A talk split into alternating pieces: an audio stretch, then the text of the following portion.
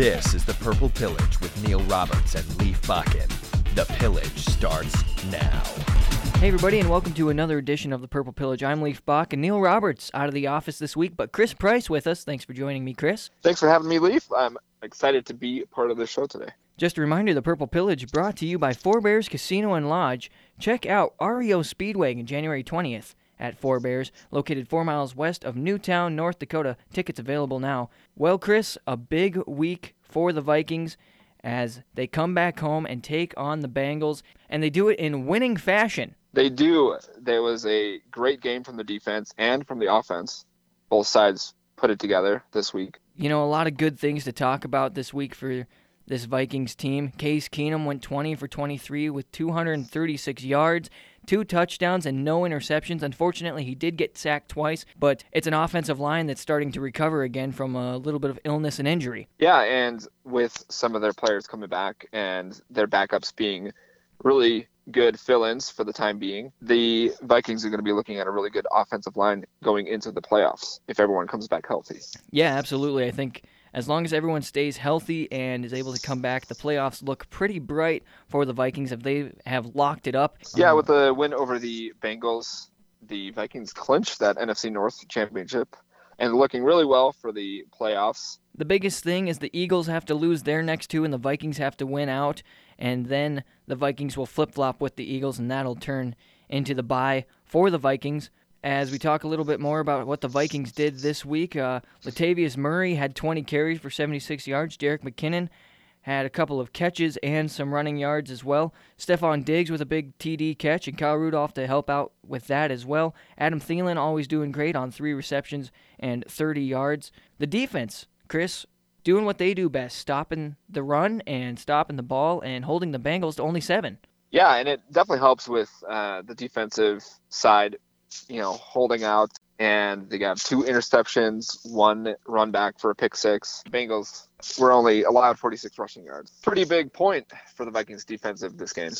Yeah, a lot of guys to talk about. Eric Kendricks, Brian Robison, Xavier Rhodes always doing what he does best. A lot of those defensive linemen doing what they do best. Kind of a slaughtering for the Bengals, and the Vikings able to hold out. Now, as you said, yeah, one of the interceptions was from Eric Kendricks. Terence Newman had the other one. Uh, Eric Kendricks did have that pick six. Yeah, if the Vikings play this way on defense and offense, they're going to be looking pretty great for the playoffs. And I have no doubt that the defense will be sticking to their guns and doing the same thing the next following weeks.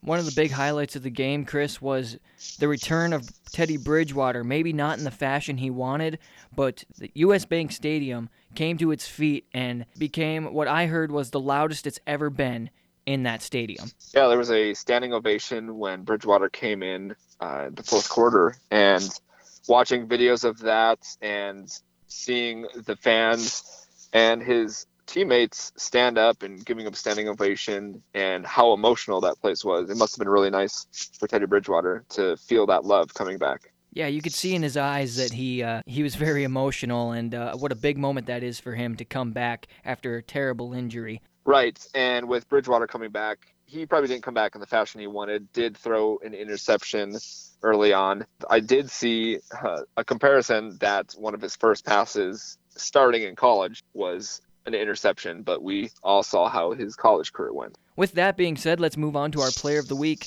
Brought to you by the Vegas Motel, located in North Hill in Minot, North Dakota. North Dakota Texas Hold'em Championship coming up December 29th through January 1st here in Minot, North Dakota. Check it out at thevegasmotel.com slash poker tournament. Well, Chris, our player of the week going to be Eric Kendricks, as you alluded to, and we talked about him having a big pick six that really helped things go. He had five total tackles and three solo tackles, along with a tackle for a loss. So that's huge for the defense and big for his career, as I believe that was his second. Yeah, Eric Kendricks has been one of the top players of the defense this year. And since he's been drafted, he's been getting better and better each year. And he's going to be a big part of this defense for quite a while. Eric Kendricks, your player of the week, again brought to you by the Vegas Motel, thevegasmotel.com. Check them out. All right, Chris, we check out what's happening. Uh, The Vikings have to travel to Green Bay and take on the Packers, who will be without Aaron Rodgers, as I think this was kind of a call with the Falcons beating Tampa Bay. They decided, let's play this safe. Aaron Rodgers needs to get healed up a little bit more.